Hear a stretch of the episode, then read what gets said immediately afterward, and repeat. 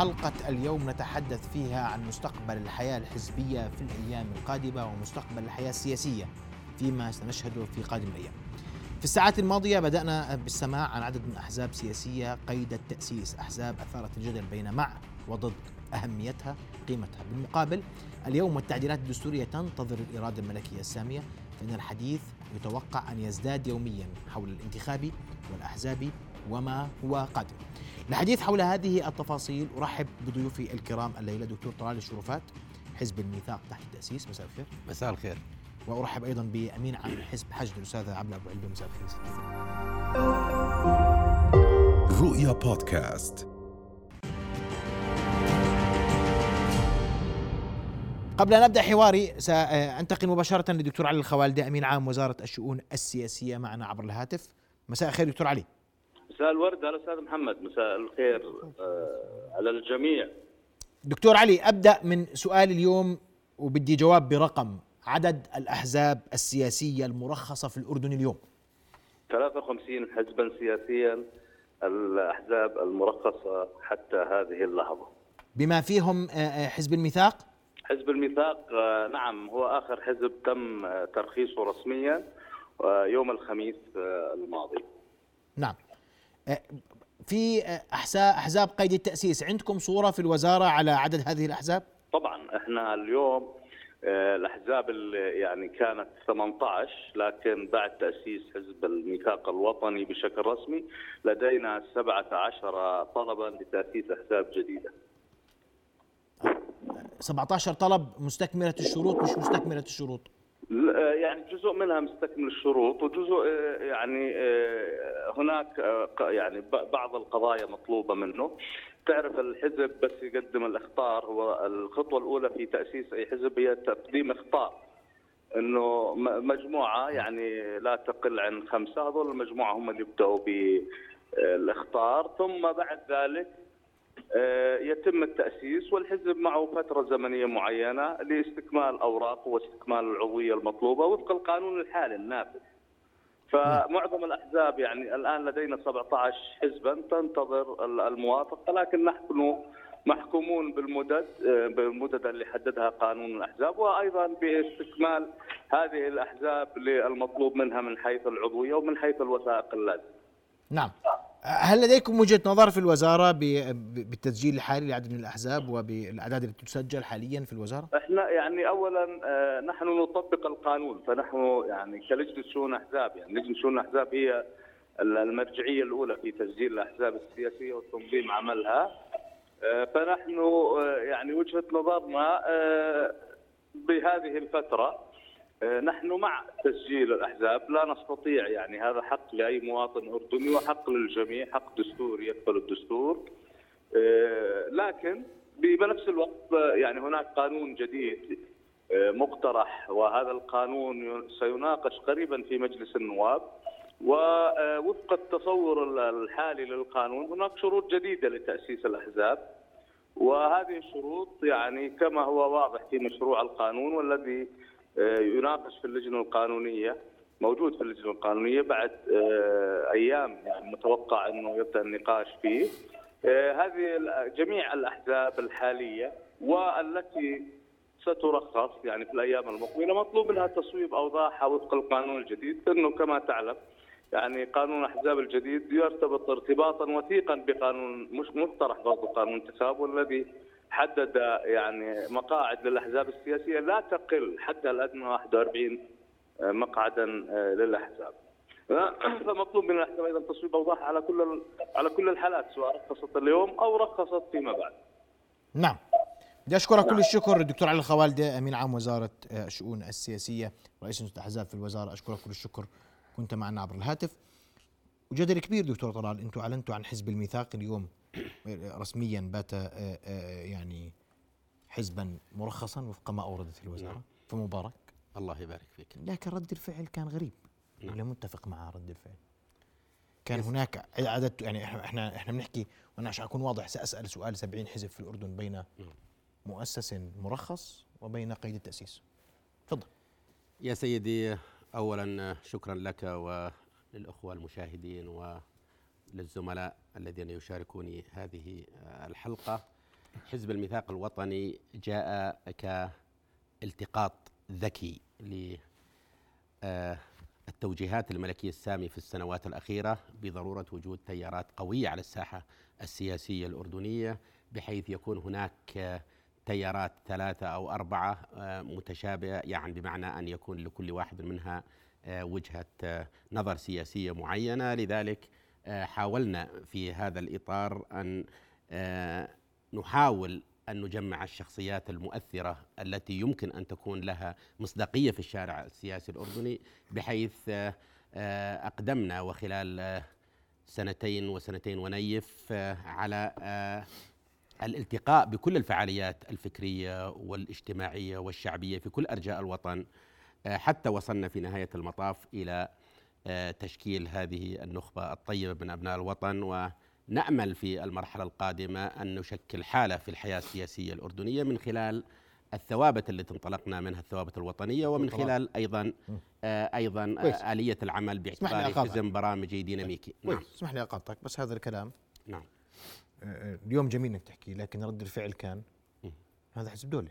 نعم.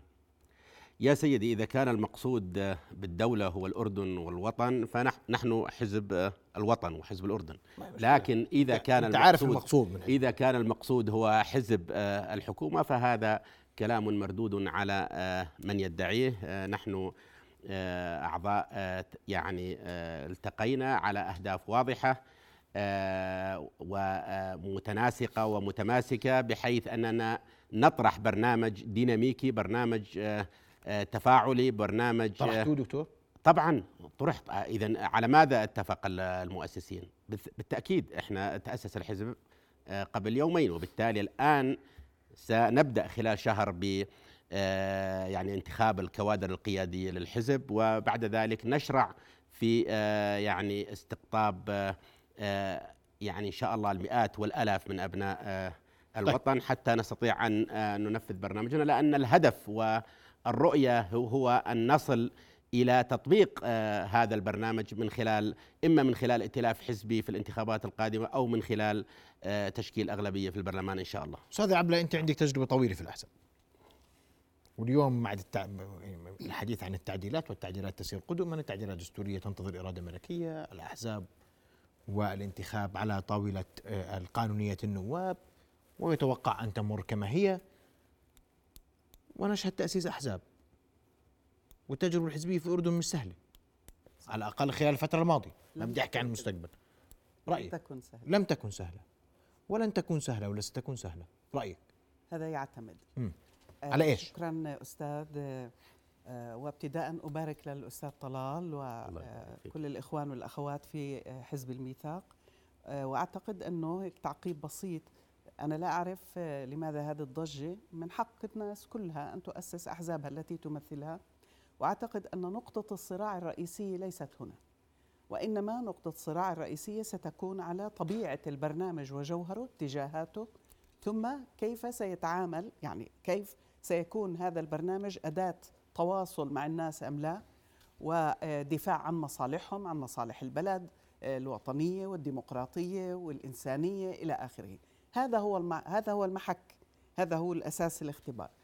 على كل حال يعني فيما تفضلت به، نعم الفترة اللي مضت كلها على الإطلاق حتى بعد عام اثنين وتسعين عندما ألغيت الأحكام العرفية، فالوضع كان ولا زال صعبا بالنسبة للأحزاب السياسية. لم تنجو الأحزاب على سبيل المثال اليسارية والقومية وأحزاب أخرى أيضا، لم تنجو من مضايقات و حصار وإلى آخره وملاحقات، يعني بمعنى لم تعطى الحرية، وفي هناك ميادين اجتماعية لم ندخلها على الإطلاق، ولم يكن هناك متاح دخولها أصلا. هلأ نحن نأمل أن تشكل الآن أن نشكل مرحلة جديدة في الحياة السياسية. نشهد الآن حراك على مستوى واسع جدا، حراك سواء من خلال تأسيس أحزاب جديدة أو انضمام لأحزاب قائمة أو حركة نقد عالية جدا تأخذ مناحي مختلفة، أحيانا شخصيات، أحيانا قيادات، أحيانا برامج بحد ذاتها، وهكذا. هذا شيء طبيعي، هذا التفاعل شو طبيعة. المهم أن يذهب باتجاه موضوعي دائما، وأن يكون الحوار بيننا هو الفيصل، يعني بمعنى آخر، أو هو الأداة أسف هو الأداة فيما نحن مختلفين عليه. آه التعديلات ليس فقط تعديلات الدستورية، التعديلات الدستورية جاءت لتتواءم مع مشروع القانونين، قانون الأحزاب، قانون جميل. الانتخابات نعم. النيابية م. وبالمناسبة نحن من عندما كنت في يعني وتشرفت أني كنت في اللجنة الملكية، كان في هناك مقترحات على سبيل المثال لماذا لا، ووجد قبولا هذا الاقتراح لكنه لم يقر، بمعنى في هناك استمرار لذات الاتجاهات التي تريد أن تحاصر الحزب الأحزاب السياسية. لماذا لا يكون هناك للأحزاب السياسية حق في مخاطبة المحكمة الدستورية، يعني بمعنى آه يعني آه الذي يخاطب المحكمة الدستورية الآن فقط هذا الحق محصور في مجلسي النواب والأعيان والحكومة.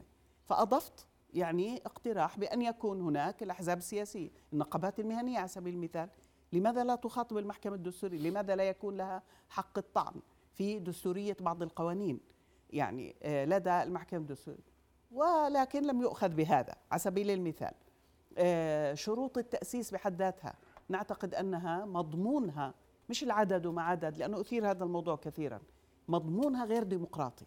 يعني فرق كبير بين حزب يعقد مؤتمره بناء على انتخابات قاعدية من تحت لفوق تشمل كل أعضاء الحزب على الإطلاق على امتداد الفترة الزمنية طويلة، وبين تجمع ناس كما لو أنهم آتين لمهرجان خطابي خمسمائة واحد ولا مش عارفة إيش ولا آخره. هذا لا يبني أحزاب. الذي يبني أحزاب هي الديمقراطية الداخلية كوي. وآليات العمل الداخلي التي يمكن أن تبني هذه الديمقراطية الداخلية. أنا أنا راح أرجع لك سؤال، لكن حديث اليوم إنه إحنا نريد أن نستبدل ما لدينا من أحزاب، نريد أن نستبدل ما لدينا من أحزاب بخلق أحزاب جديدة آه. تخرج إلى الساحة وتقود المشهد القادم. هذا حديث راح أسمع تعقيبك عليه، لكن قبل ذلك أستاذ ماهر، الحديث اليوم عن الحياة السياسية، وبتعرف أنت وأنت أنت, أنت متابع بشكل مباشر لأصوات تقول نحن جاهزون، نحن غير جاهزون، الفكر السياسي جاهز، الدولة سياسيا جاهزة للتعامل مع أحزاب تحكم فعليا على أرض الواقع. هذا كله أسئلة اليوم برسم الإجابة، لأنه اليوم هناك من يقول الأردنيون غير غير جاهزون بجرد أنه أردني متعلم مثقف واعي مدرك يستطيع أن يشارك في حياة سياسية، وهناك يقول الدولة غير جاهزة لتقبل هذه المعادلة، معادلة أحزاب تحكم ببرامج. نعم يعني إذا بدك أجاوبك بصراحة، أعتقد إنه كل كل الأطراف داخل الأردن عندها لديها نواقص كبيرة، وهذه النواقص لها أسباب يعني ليس بالسهولة تغييرها أو حل أو يعني إزالتها من القاموس السياسي اليومي. يعني أنا بدي أنا ما بدي أتجرأ فقط على الأحزاب، يعني في هناك سلبيات بنفس العمل الحزبي، هناك سلبيات لدى الناس، وفي سلبيات لدى المؤسسة الرسمية. هناك ثلاثة أطراف تتصارع معا بطريقة معلنة وبطريقة خفية عفوا من أجل ترسيم مساحات القوة داخل الأردن، من يحكم، من يسيطر، من يؤثر في البوصلة. يعني إذا أردنا أن مثلا أن نتكلم، إذا بتعطيني وقت إذا سمحت لي فضل. على موضوع الأحزاب، أنا لدي هنا يعني ست أسباب تجعل الأحزاب ضعيفة في الأردن، ومستقبلها أيضا غير مبشر، وهذا لا ينتقص من أي جهد موجود أو أي اتجاه موجود. أولا، أغلب الأحزاب في الأردن تعرف أو تعرف بأسماء المؤسسين وليس بالبرنامج. يعني أنا بروح بقول هذا حزب مين، بيحكوا لي فلان شخص معروف أو كذا، خلاص أنا بعرف الحزب من من اسم الرمز الأساسي اللي فيه، وكأنه يعني ممتلك شخصي، أو بديش أقول دكان، وكأنه ممتلك شخصي، ما حدا بيحكي بالبرنامج. فالشخصنة أضرت بالأحزاب كثيرا. ثانيا، الإرث القديم، إرث الخمسينات، كان لدينا حياة سياسية في الأردن، وكان في أحزاب، ووصلت الأحزاب إلى رئاسة الوزراء في الأردن في تلك الفترة، وحدث صراع أدى أنه في إحدى الليالي، يعني في زي ما بيقولوا بالعامية، في ليلة فيش فيها ضوء قمر، أنهيت الحياة الحزبية وفرضت هذه الأحكام العرفية. وهذه التجارب التي عاشها عاشتها الأجيال القديمة نقلتها مثل يعني مثل الحكايات والذكريات إلى الأجيال الحديثة. أنت أنت أي أردني اليوم بيروح على الجامعة، أول تحذير بيسمع من والده ابعد عن الأحزاب ودير بالك من الأحزاب، لا تنتسب آه لا تنتسب، وبكرة بيقلبوا على الأحزاب. يعني في في هيك ثقافة إنه بكرة بردوا يقلبوا بعد سنة أو سنتين على الأحزاب. أيضا عدم القدرة على التنظيم، أنا ما بتقدر تقول لي اليوم في ثلاثة وخمسين حزب الأحزاب المنظم فيها كم واحد؟ انا ما الدوله الدوله يعني خلينا من سلبيات. هلا بجيك على سلبيات الدوله. مش منعتك تنظم، ليش ما نظمت؟ ليش ما عملت امتداد شعبي داخل الجامعات وكذا؟ في مضايقات، انا بقول لك في مضايقات، بس في مجالات لك للاستقطاب. ليش الاحزاب حافظت على حجم محدود وما قدرت تتمدد بين الجمهور؟ يعني بهي انا بحكي هون عن قدرتها هي، مش على الموانع المفروضه عليها. ايضا فكره المضايقات، انت لما بتسمع واحد مثلا بده يشتغل في مؤسسه حكوميه او بعض المؤسسات وبده موافقه معينه او بده مثلا انه اثبات عدم انتسابه للحزب، فخلص صار ثقافه انه هذا يصطدم مع ثقافه الرزق، او حتى السفر الى بعض الدول العربيه انه ممكن يترك عليك اثر، فبقول لك انا ما بدي كل هاي الدوشه. ايضا اللي, اللي بدي اقول لك اياها وهي النقطه الاهم اليوم، بدون بث للسلبية، أو أولويات الأردنيين. علينا أن نسأل اليوم ما هي أولويات الأردنيين. يعني أنت سواء اللي بتقرأ بالسوشيال ميديا وسائل التواصل الاجتماعي أو بتسمعه في المجالس أو من جولاتك، محافظات، قرى، بوادي، وين ما بدك روح، أولويات الأردني الأردنيين اليوم بيسألوا عن حقوقهم، حياة كريمة، حقهم في التوظيف، حقهم في التعليم. حتى الآن ما في تجسير بين دور الحزب بين دور الحزب وهذه الحقوق، ولا بين دور الحزب وإذا نجح أنه أوصل ممثلين إلى البرلمان في الدفاع عن حقوق الناس. فبالتالي أولويات الناس يعني غير سياسية، غير سياسية بالمعنى المجرد. أنا بحكي مع أنه السياسة أصلا بحد ذاتها فيها دفاع عن حقوق الناس الاقتصادية والاجتماعية وكل هذه الحقوق، فهذه عوامل يعني بتترك عمالها أثر سلبي كبير. أيضا أنا ما بعتقد صراحة إلا إذا حدث تغير الفترة الجاي، وأعتقد تعهدات واضحة على مستويات عليا في الدولة على أساس إحنا ما نظلم ولا نجور. يعني ما بعتقد أنا في ضوء الكلام اللي صاير والتحديثات اللي صارت والتعديلات إنه المرحلة المقبلة ستكون كالمرحلة الماضية، وإلا ما استفدنا إشي أبدا.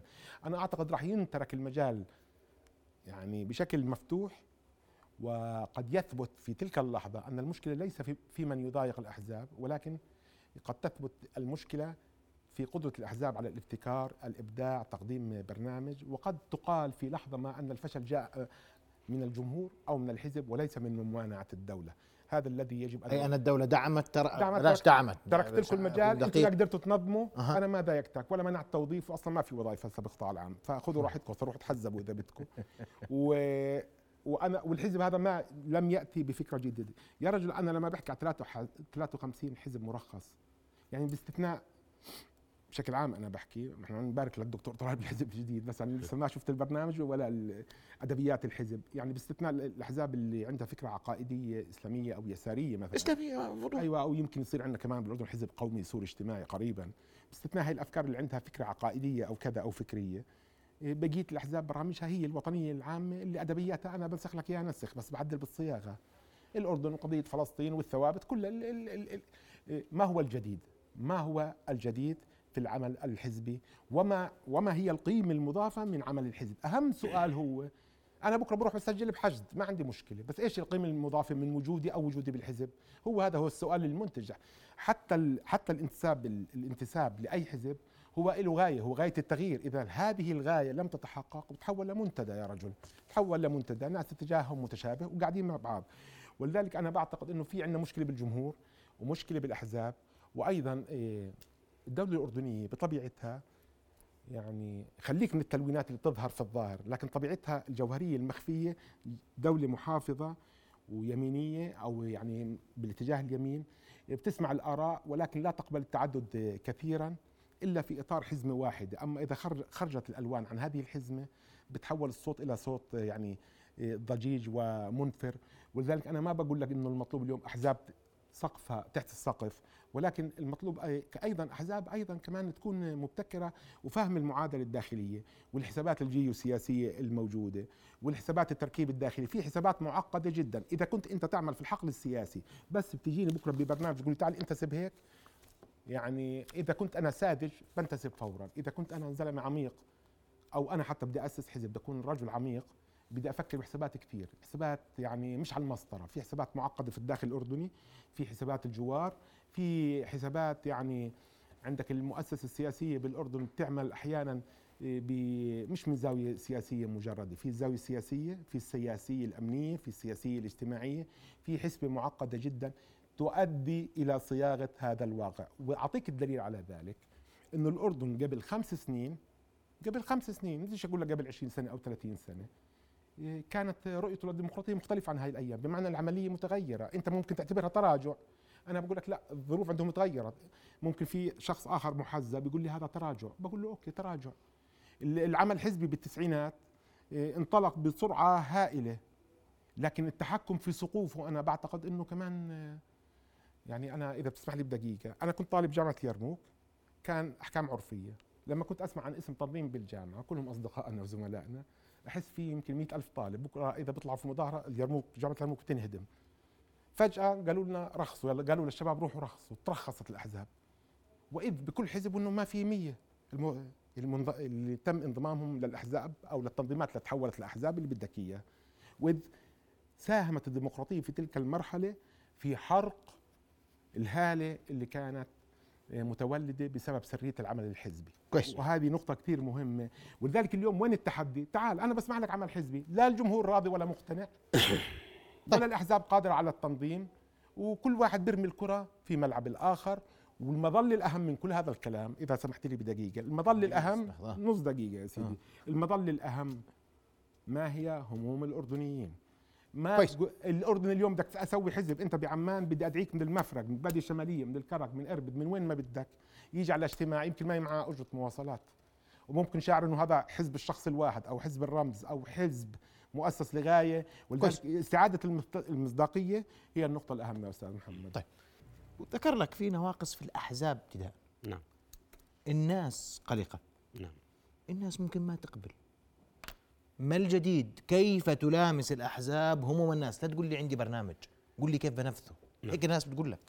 يا سيدي، أولا قانون الانتخاب الذي سيقر سيؤدي بالتأكيد إلى زيادة منتسبي الأحزاب بشكل كبير جدا، لأنه الحد الأدنى ل يعني أعضاء البرلمان اللي سيكونوا من من الجانب الحزبي واحد وأربعين مقعد على الأقل، ربما يزيد إلى خمسين إلى ستين حسب قدرة الأحزاب على التأثير في الدوائر المحلية. لكن أنا أقول الأهم من هذا أيضا أن تقدم الأحزاب برامج وآليات عمل وجداول زمنية للتنفيذ فيما إذا استطاعت أن تكون في موقع السلطة التنفيذية. هذه مسألة في غاية الأهمية، بمعنى أن لا يكون الحديث فقط حديث نظري وينتهي الأمر عند هذا. هذا متوفر اليوم دكتور طلال. الأمر الآخر قبل. نعم. أنا أعطيني النقطة الأولى متوفرة. نعم.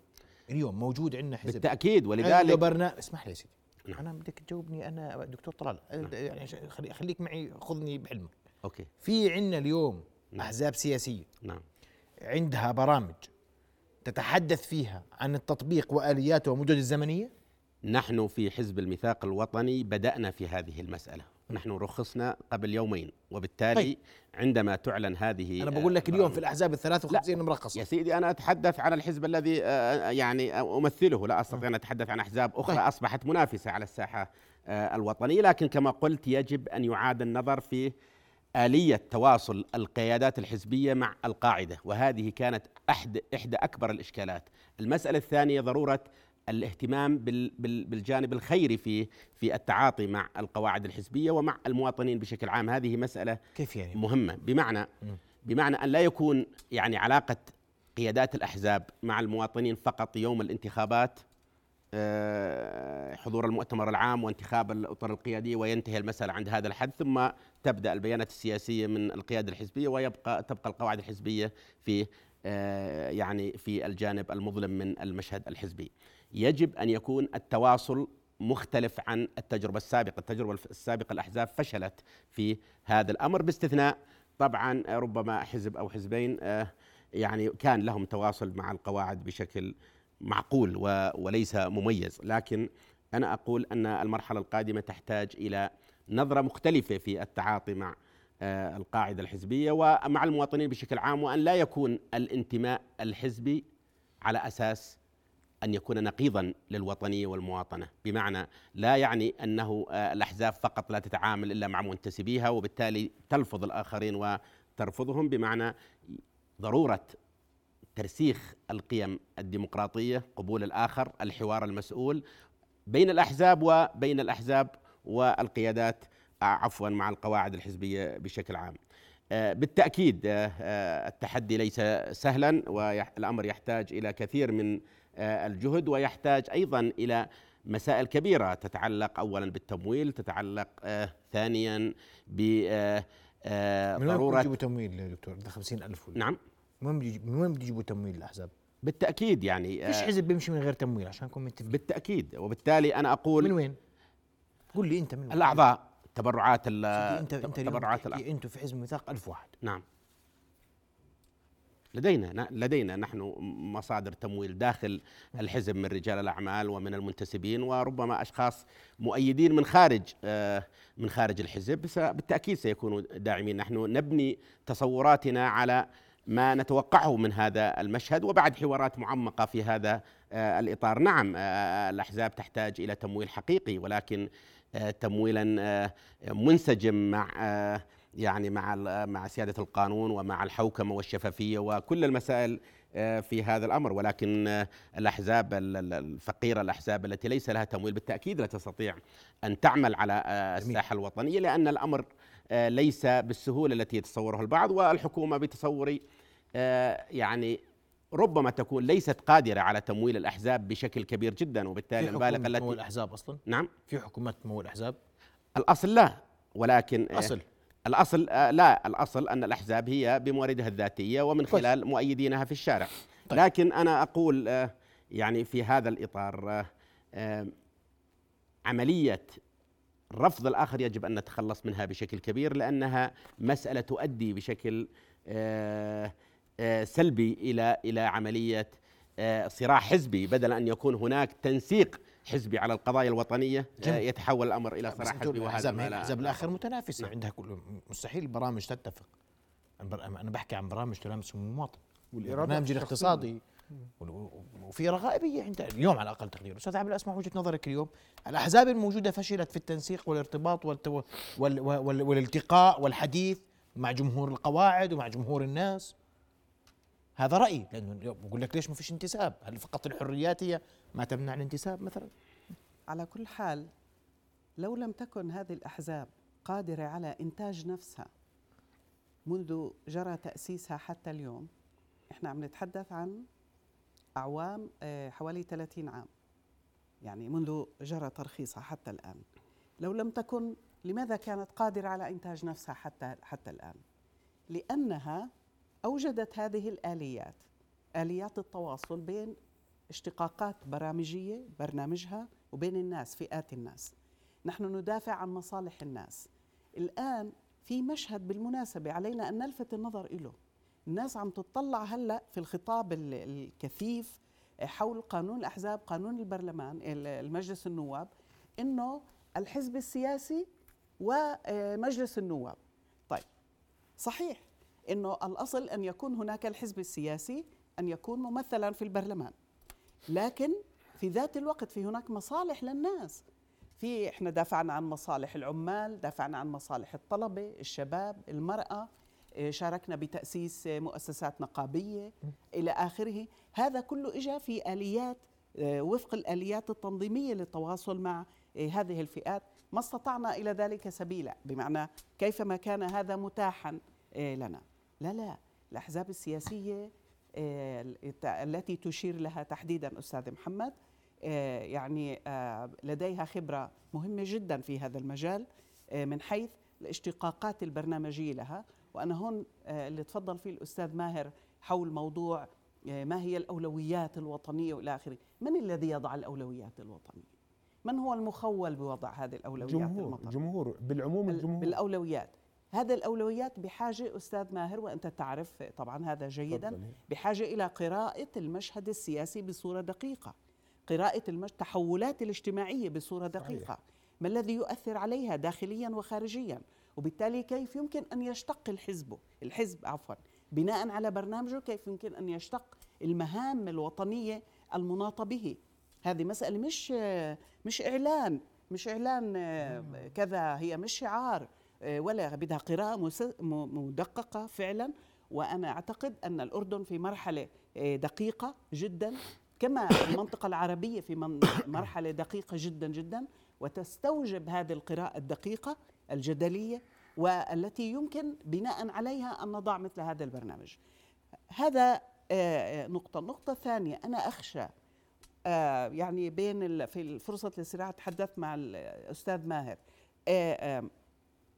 أخشى أن نصل من وراء هذه الأسئلة التي كانت هي الشائعة، أسئلة تشكك دائما بجدوى وجود الأحزاب. لماذا؟ كيف يمكن أن تتغير آليات عملنا ال ال الاجتماعي الداخلي، التحولات الاجتماعية الداخلية؟ من الذي سيتحكم فيها؟ اسمحي لي أستاذ عبلة، دائما دائما السؤال يأتي بالعكس. اسمحي لي، ليش الأحزاب ما عم تشتغل حتى تقنع الناس أنه الانتساب لها مناسب والانتساب لها مفيد، وأنها تملك برامج قادرة على التغيير وتحقيق؟ يعني اليوم إذا واحد عنده عصا سحرية وحل سحر الأزمة الاقتصادية، ألا يقف الجميع معه؟ بصراحة أحكي لك، وعندنا عندنا أمثلة على شخوص ترى يعني قدموا برامج يعني وأفكار وجذبوا جمهور كبير وضخم. صحيح جدا، وأنا بحكي على على على بعض المشاكل. صحيح جدا، وأنا أريد هنا بالذات بالذات في الأزمات الاقتصادية المتلاحقة والمالية المتلاحقة التي وقعت في البلاد، تقدم العديد من الشخصيات الذين أعرفهم، وائتلاف الأحزاب القومية واليسارية عقد أكثر من مؤتمر، وتقدمنا بأكثر من مذكرة لأكثر من حكومة، لكن الحكومات في أحسن الأحوال بتقول شكرا ولا تتعامل معها. لماذا؟ لأن هذه الأحزاب هي ليست يعني ليست عضو ولا تأثير لها في المجلس التشريعي، في مجلس النواب، هي ليست موجودة لا بالسلطة التنفيذية ولا بالسلطة التشريعية. ليش بدهم يردوا عليهم؟ غير مؤثرة بالضبط، ليش بدهم يردوا عليهم؟ والحلقة تتكرر، أن القانون إقصائي يمنع هذه الأحزاب من أن تكون في هذا، أن المضايقات السياسية إلى آخره إلى آخره، في حلقات متصلة مع بعضها. أنا لا أدافع، وأعرف أن على الأحزاب ما عليها ولها ما لها، وأعرف أن هناك يعني سلبيات في نمط عمل الأحزاب ورتابة وقضايا كثير في الخطاب بحاجة إلى تجديد وتواصل مع الفئات. الحين أسألك سؤال في ذات الإطار. نعم. بعد قانون الأحزاب الجديد، وبدي أكون معاك متفائل وأقول لك بعد أول انتخابات كم حزب بضل؟ آه من ثلاثة وخمسين، وبدي ما بدي أعدل لك السبعة عشر، هم سبعين يعني يفترض. مهم جدا سؤالك أستاذ محمد. لماذا؟ أنا أقبل تماما، وأجد آه أنه من الموضوعية بمكان أن آه توضع هذه الأحزاب أمام اختبار. هذا الاختبار اختبار قانون الانتخابات على سبيل المثال، خوض الانتخابات البلدية، المجالس المحافظات. نمشي معك على الانتخابات القادمة. اليوم ما بدي أقول لك لا رقم ولا عدد ولا إشي، هذا كله حطيه على جنب. أنا بقول بعد خوض غمار الانتخابات، لنفترض السبعة عشر ترخصوا عندنا ثلاثة وخمسين، نحكي عن سبعين حزب. كم حزب توقعي أن يبقى موجودا على الساحة؟ سيكون سيكون في هناك في محطة الاختبار هذه يعني القليل يمكن أن يسير إلى الأمام والكثير سيبقى في الخلف. عشرة. لماذا أيضا؟ لماذا أيضا؟ ليس فقط بسبب جماهير، هذا السؤال ليس مجرد بسبب لأنه فيش إلها جماهير، لا، مش مش فقط هكذا. علينا أن نتطلع إلى وآمل في هذه المرحلة الزمنية بالذات التي نحن فيها مجلس النواب قيد مناقشة يعني قانوني الأحزاب والانتخابات، أن يكون في هناك إعادة نظر بشأن التمثيل النسبي ونسبة الحسم. عند إذا استقرت نسبة الحسم كما هو المشروع اثنين فاصلة خمسة بالمئة، أعتقد أنه يعني صعب جدا تنفذ أحزاب من هذه النسبة، صعب جدا. كم حزب بنفذ؟ اثنين، ثلاثة، أربعة؟ كم تيار؟ أنا لا أعرف بالضبط. كويس، تيار. كم تيار؟ أنا أتمنى أن يكون أكبر عدد ممكن من الأحزاب بيعتمد على سياساتها إذا ائتلفت ائتلفت أنا أنسي إذا تحالفت. أنا يا ستي أرجوكي ابعديني عن التحالفات والائتلافات. لا، بدون ما فيش انتخابات، بدون صعب انتخابات. انا بدي اقول لك اذا ما ائتلفت وتحالفت الاحزاب كم حزب بيصفي عندنا؟ اثنين او ثلاثة. اذا لا، اذا ائتلفوا وتحالفوا كم حزب، كم كم تيار بضل عندنا في الوقت؟ طب انا السؤال اللي بدي اساله، بدي اسالك ايه، هل هذا ما نريده؟ هون السؤال يعني ان نختصر الحياة الحزبية ونقلصها إلى وجود حزبين ثلاثة؟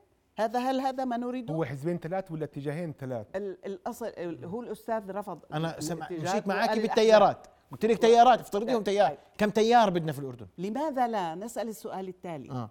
لماذا لا نسأل لماذا لا يكون قانون الانتخابات النيابية عونا للأحزاب السياسية وللتعددية؟ أكثر من هيك؟ غياب التعددية التي انتقدها أكثر من هيك؟ أستاذ ما أنا لا أقول السبعين ولا ثمانين، أكثر من هيك عونا القوانين. لا لا قانون الانتخاب جاي أكثر من هيك عونا. نسبة الحسم نسبة لن تكون عونا. طيب سيدي نسبة الحسم المرتفعة لن تكون. أستاذ ماهر بدي أسمع أستاذ ماهر تعقيبه، وأنا هنا في سؤال مهم. تفضل.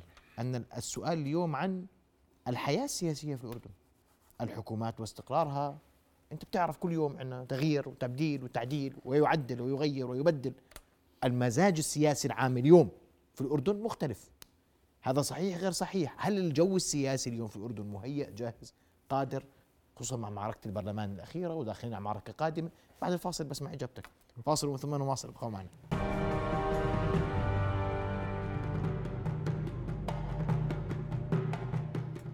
نواصل حوارنا وضيوفنا الكرام. توقعت معك أستاذ ماهر وسألتك عن الحياة السياسية، وضع الحكومة اليوم، الجدل حول الحكومة، الإشاعات حول الحكومة، الرحيل، البقاء، التغيير، التبديل، التعديل، انت انت أزمات أزمات مجلس النواب والحكومة، لا. أزمات مجلس النواب داخل مجلس النواب. في فرق أولا في فرق أولا بين الأمنيات وبين الواقع. جميل. هلا لو سألتني عن أمنياتي بقول لك بكرة يروح الصبح الرئيس الوزراء وحكومته، يمكن أكون تقييمي صح أو خطأ، بس مركز القرار بعمان بفكر بطريقة مش بتبعش أهوائي أو تقييماتي حتى لو كانت صحيحة. مرات في حسابات ما بتخطر على بالك أو على بالي أو رغبتي أو رغبتي طبعا. ولذلك أعتقد أنا أعتقد إذا بدنا نحكي على المعلومات مش على الترويج، على المعلومات أعتقد لا، ما في تغيير على الحكومة حاليا ولا على رئيس الوزراء. فكرة التعديل يعني معلقة، ممكن تصير ممكن ما تصير، لأنه في لسه برنامج. أنا ما بدي أقول لك موازن وانتخابات مركزية وبلدية وأبصر, وأبصر كذا، لأنه أنت عارف إن الدولة الدولة مش ماشية بأشخاص.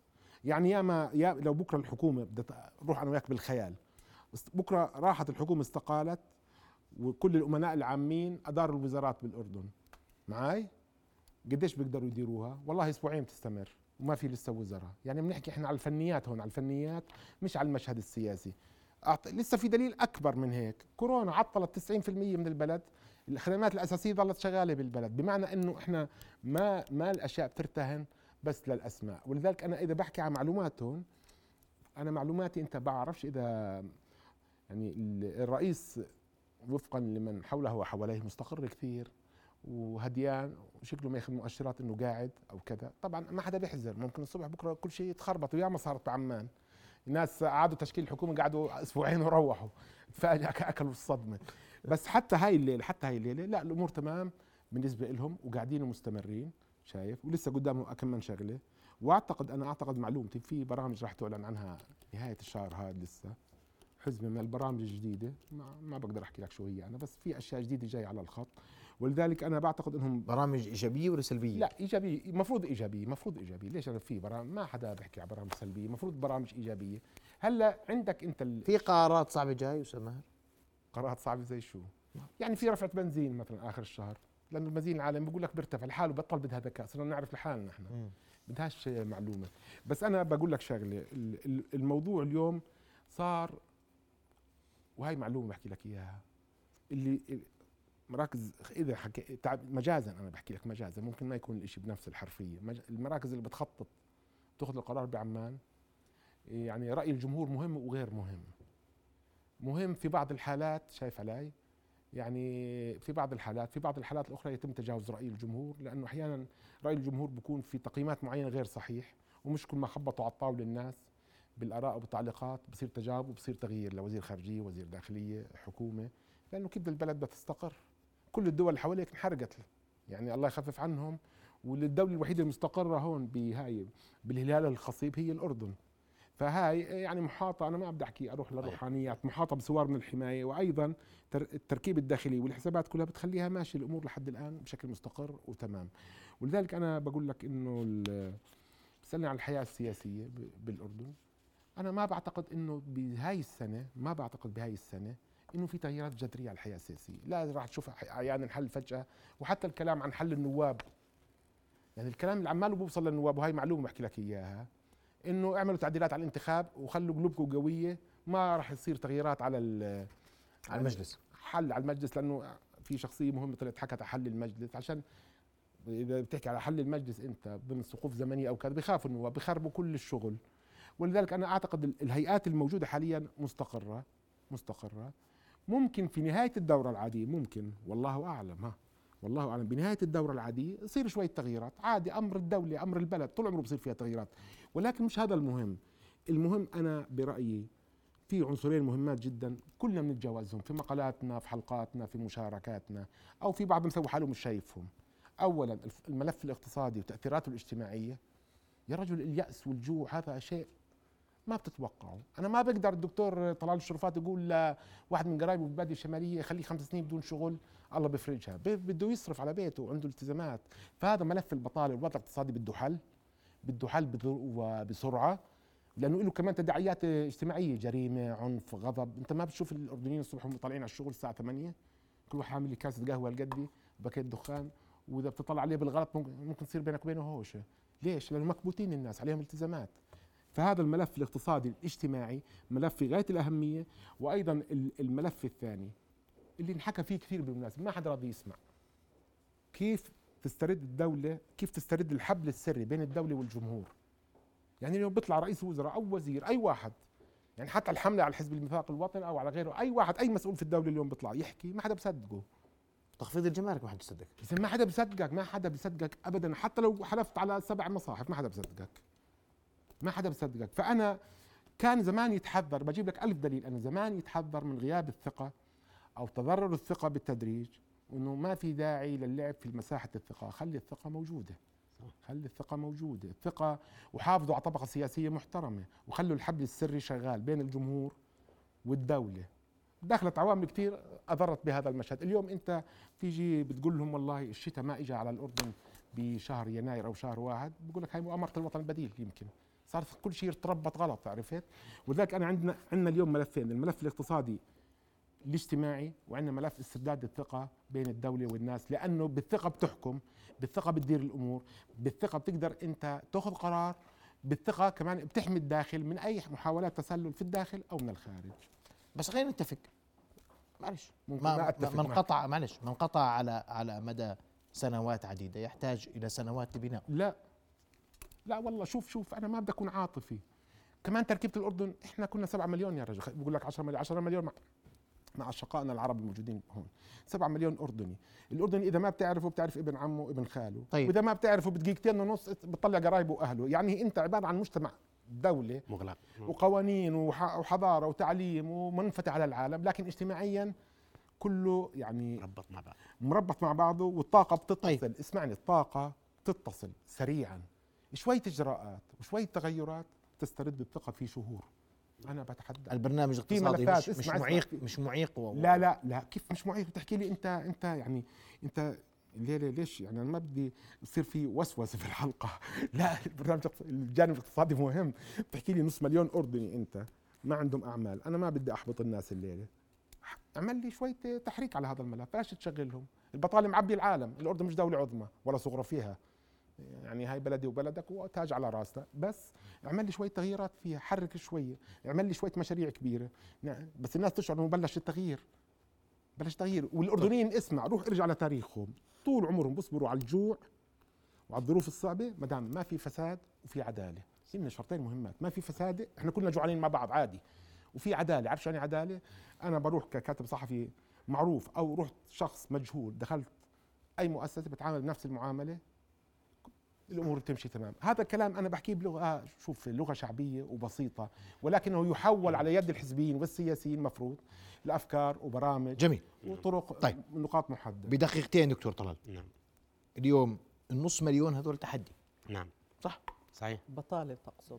بطالة. آه. هذا الرقم الرسمي، الله أعلم الغير. وهذا هذا سؤال المليون للأحزاب اليوم، عندكم حلول تقدموها لهذا الموضوع يا سيدي؟ هل يملك هل تملك هل تملك الأحزاب حلولاً قابلة للتنفيذ في هذا الإطار؟ حتى المواطن اليوم ترى أول شيء بهمه أنه يتحسن وضع الاقتصاد. بالتأكيد نحن في حزب الميثاق الوطني تنبهنا لهذا الأمر، والآن شكلت لجنة اقتصادية واسعة من كوادر الحزب لوضع آليات تنفيذية للخطة الموجودة في برنامج الحزب. بمعنى صحيح أن المسألة هي صعبة جداً و صحيح مدة زمنية، آه لكن الأمر يحتاج من خلال آه يعني اجتراح حلول آه ممكن أن تسهم في تخفيف وطأة البطالة والفقر، ممكن من خلال فتح آفاق للعمالة في دول الخليج العربي، ممكن من خلال يعني التوأمة، تعزيز منظومة الاستثمار من خلال